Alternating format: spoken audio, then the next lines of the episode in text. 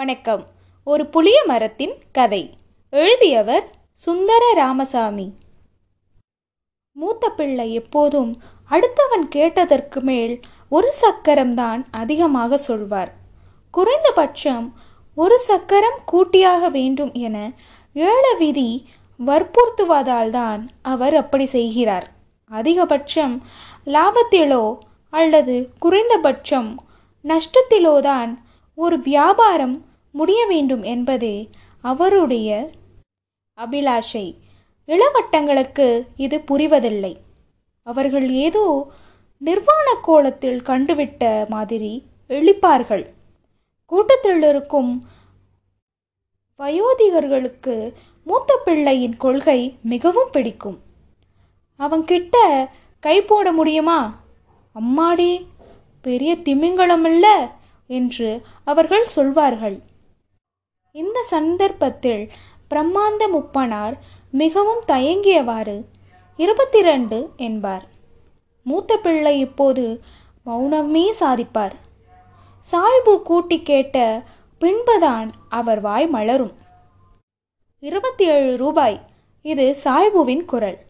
ஒரு தரம், இரண்டு தரம், இரண்டு தரம் என்று டெம்போவை மூட்டுவான் தோட்டி.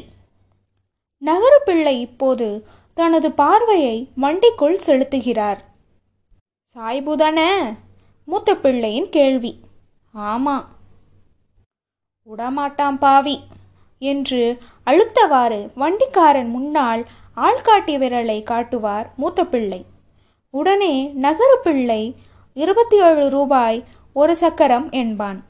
கூட்டத்தில் மீண்டும் கலகலவென்று சிரிப்பு. இருபத்தி ஏழு ரூபாய் ரெண்டு சக்கரம். இது கிண்டல். கூட்டத்தில் மீண்டும் சிரிப்பு. மூத்த பிள்ளை இதை வித்தியாசமாக எடுத்துக்கொள்வதில்லை. சாய்பு விவரம் தெரியாமல் தொகையை தொகையை கூட்டுவதுதான் கூட்டம் கேலி செய்கிறது என்றே அவர் எடுத்துக்கொள்கிறார். ஒரு தரம், ரெண்டு தரம், ரெண்டு தரம். சாய்புவுக்கு சற்றே கோபம் வருகிறது. அவர் சற்று உரக்க முப்பத்தி ரெண்டு ரூபாய் என்று ஒரு போடு போடுகிறார். அசந்து போகிறது கூட்டம். அதோடு பத்து பன்னிரண்டு பேர் ஒதுங்கி விடுகிறார்கள். இதுதான் மிகவும் முக்கியமான கூட்டம். இப்போது சாய்புவின் தொகை போன வருஷம் மரம் ஏலத்துக்கு விடப்பட்ட தொகைக்கு பக்கத்தில் வந்துவிட்டது. எல்லோரும் மூத்த பிள்ளையின் வண்டிக்காரன் என்ன சொல்ல போகிறான் என்று ஆதங்கத்தோடு வண்டியை பார்க்கிறார்கள். வண்டிக்குள்ளிருந்து எக்ஸிமோ நோயில் மிகவும் அவதியூறும் இரண்டு கால்களும் ஒரு கைத்தடியும் வெளியே வருகின்றன. கொச்சுப்பெட்டியிலிருந்து நகர பிள்ளை ஒரே குதியாய் குதித்து ஓடி வந்து மூத்த பிள்ளைக்கு கைலாக கொடுக்கிறான். நகர பிள்ளையின் கையில் தொங்கியபடி இடது கையில் வேஷ்டியை தூக்கி சுருட்டி பிடித்து கொண்டே சிமெண்ட் ரோட்டை தாண்டி புளிய மரத்தடியை நோக்கி வருகிறார் மூத்த பிள்ளை. வள்ளிநாயகம் பிள்ளை கேட்டுக்கொண்டு இனத்திற்கு இணங்க மூத்த பிள்ளை முக்காலியில் அமர்ந்து கொள்கிறார். தலையை தூக்கி புளிய மரத்தை மிகவும் கூர்மையாக பார்க்கிறார். கூட்டத்திலிருந்து நமட்டு சிரிப்பு எழுகிறது. சாய்பு மிகவும் பரிகாசாக உணர்வுடன் எல்லோரையும் பார்க்கிறான். அவரே முதலில் ஒரு தடவை மரத்தை பார்த்து விட்டார் என்றால் மீண்டும் தலை போனாலும் ஏறிட்டு பார்ப்பாரல்லார். மாப்பிள்ளை கடைசியா யார் கேட்டது?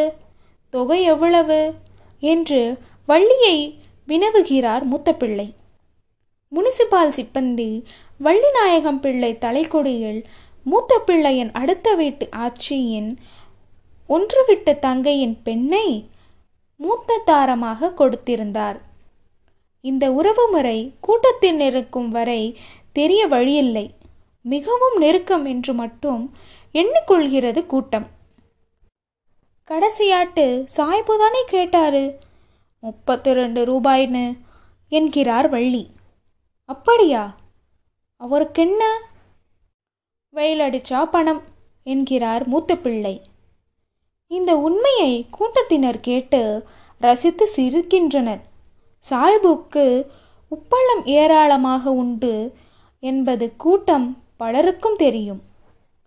ஒரு தரம் ரெண்டு தரம் ரெண்டு தரம் தொட்டியின் குரலும் ஓங்கிவிட்டது. முப்பத்தி ரெண்டு ரூபாய் ஒரு சக்கரம் என்று மிகவும் அமைதியாக சொல்கிறார் மூத்தப்பிள்ளை. இளைஞர் கூட்டம் ஒவ்வொன்றும் வாய்விட்டு சிரிக்கின்றது.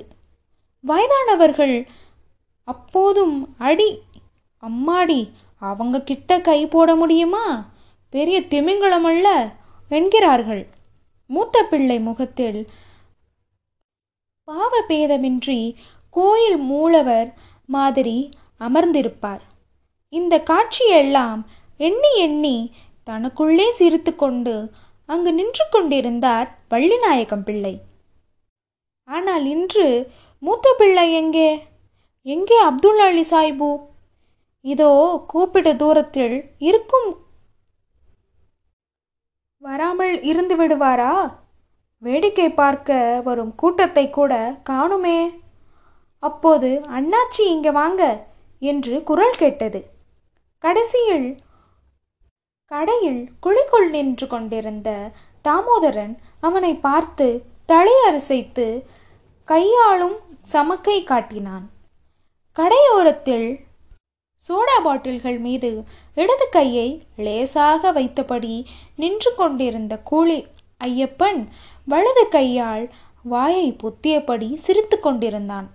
வள்ளிநாயகம் பிள்ளை அவன் கடையை பார்க்க சென்றார். முக்காளியை தூக்கி கொண்டு தொட்டியும் பின்னால் சென்றான்.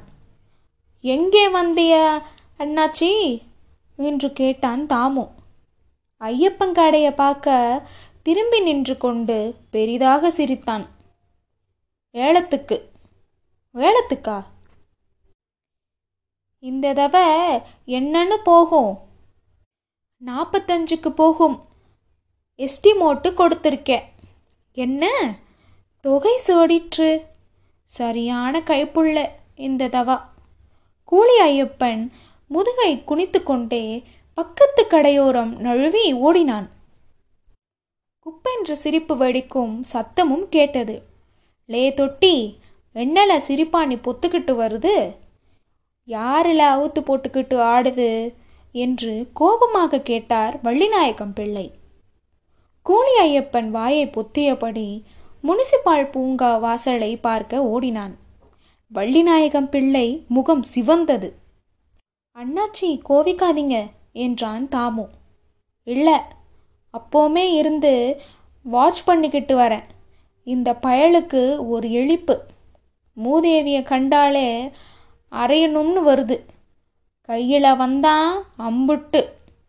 அன்னைக்கு கா காட்டியிருந்தானே உனக்கு, சிரிப்பாணி வருதோ சிரிப்பாணி. அவன்கிட்ட சடுது இருக்கட்டும், கொஞ்சம் மரத்தை பாருங்க என்றான் தாமு. தாமு சொல்லி முடிக்கவில்லை. மரத்திலே ஒரு கா கூட காணுமே என்றான் தொட்டி. வள்ளிநாயகம் பிள்ளையின் தலையை உயர்த்தபடி நின்று விட்டது. அவர் ஒன்றுமே சொல்லவில்லை. ஆமா, இதில் கிடந்த காயெல்லாம் எங்க என்று கேட்டார் வள்ளி. தாமு பதில் சொல்லவில்லை.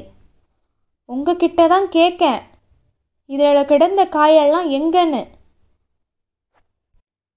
இங்கிருந்து ரெண்டு பார்லாங் போனாலே போலீஸ் ஸ்டேஷன் இருக்கு என்றான் தாமு முகத்தில் அலட்சிய பாவத்துடன். தாமு, உனக்கென்ன தெரியும்டோ? எனக்கு அண்ணாச்சியையும் எனக்கு தெரியும். சரி, வரட்டு வரட்டு. வள்ளிநாயகம் பிள்ளை அங்கிருந்து விறுவிறுவென்று நடந்து சென்றார். பறக்க பறக்க பார்த்துக்கிட்டு நிற்கிறேன்னு கூப்பிட்டு விஷயத்த சொன்னா நம்ம மேலே சாடுதான் என்றான் தாமோதரன். இப்போது வெற்றிலை போட வந்தவரிடம் வள்ளிநாயகம் பிள்ளையும் தொட்டியும் மணிமேடையை தன் தண்டுகிட போது பின்னாலிருந்து கைத்தட்டும் ஓசை கேட்டு திரும்பி பார்த்தார்கள். லாலா மிட்டாய் கடை வாசலில் வடசேரி பிரம்மானந்த முப்பரும் தரையில் எழுத்தும்படி தோளில் புலிகளை கரை நேரியது போட்டுக்கொண்டிருந்த அப்துல் அலி சாய்புவும் நின்று கொண்டிருந்தார்கள். லே திரும்பி பார்க்காம உன் போக்களை பின்னாளவா என்று தோட்டிக்கு குரல் கொடுத்துவிட்டு மேலும் வேகமாக நடந்து முயன்றார் பிள்ளை. ஆனந்தபவன் ஓட்டலை தண்டுகிற போது பிள்ளையோ என்று குரல் கேட்டது. எதிரே வில்வண்டிக்குள் மூத்த பிள்ளை உட்கார்ந்து கொண்டிருந்தார். அவர் வலது கையில் ஒரு டம்ளர். வெளியே நின்று கொண்டிருந்த நகருப்பிள்ளை ஆனந்தபவன் ஓட்டலை தண்டுகிற போது மாப்பிளை என்று குரல் கேட்டது. எதிர வில்வண்டிக்குள் மூத்தம் பிள்ளை உட்கார்ந்து கொண்டிருந்தார். அவர் வலது கையில் ஒரு டம்ளர். வெளியே நின்று கொண்டிருந்த நகருப்பிள்ளை டபராவிலிருந்து தம்பலரை எடுத்து காப்பியை ஊற்றி கொண்டு கொடுத்திருந்தார். அண்ணாச்சி என்றார் வள்ளி. ஏலம் என்னன்னு போகுதுடோய் வள்ளி என்று கேட்டார் மூத்த பிள்ளை. தம்ளரிலிருந்து காப்பியில் பார்வையை பதித்தபடி, உங்களை காணலையே. எதுக்குட? வருஷம் வருஷம் வந்து அவனுங்க கூட கரட்டு வரலுக்கு போட்டுக்கிட்டு இருக்கணுமா? போகிறேன், நிமிந்துக்கிட்டு போகிறேன், தரையை எடுத்து பொறுக்கிக்கிட்டு இதில் என்னமோ ல லஞ்சம் ரூபா கொடுக்கணும்னு நினைக்கேன். சரிதான், என்னன்னு பேச்சு? ஏலம் நடக்கிலே ஒரு சின்ன இளைச்சல். என்னடோ இளைச்சல்? காயில் மரத்தில். மரத்துலையா? ஆமாம். ஒன்று கூட இல்லையா? ஒன்று கூட இல்லை. அப்புறம் என்னடோ இளைச்சல்? அப்புறம் என்னடோ இடைச்சுதல்? ஏலம் போட்டாலே அப்புறம் இடைச்சலுக்கு ஊடுவே என் ஒரு வார்த்தை போடுகிறது. அதுதான் அதுதான் களவோ? தெரியல. களவாட்டு இருக்காது. குருவி கொத்திக்கிட்டோ? மூத்த பிள்ளை நகரு பிள்ளையின் முகத்தை பார்த்து கொண்டார். அப்பம் எல்லா வருஷமும் தாதா என்றார் வள்ளி. இந்த வருஷம் குருவி கூடுதலாக பார்க்குது. ஏன்? என்ன எழவோ தெரியல. இந்த வருஷம் குருவி, வெட்டுக்கிளி, எலி, பெருச்சாளி, பள்ளி, கொசு எல்லாம் கூடுதலை பார்த்துக்க இன்னைக்கு அடி பதறுனா பதறுது. அது வரையிலும் சொட்டு மழையும் கிடையாது. ஏன்? முன்னால் நம்ம ராஜயோத்த ஒரே ஒருத்தந்தானோ பறிச்சுக்கிட்டு இருந்தாரு. இப்போ போரில்லா பறிக்கன். ஓ, அதை சொல்லுதோளோ? எதை சொல்லுதோளோ? ஒரு ராஜ்யம்னு சொன்னால் ஒருத்த சொல்லணும், அடுத்தவன் கேட்கணும். இது இது பைத்தியக்கார கூத்தாட்டோல இருக்கு. தொடரும்.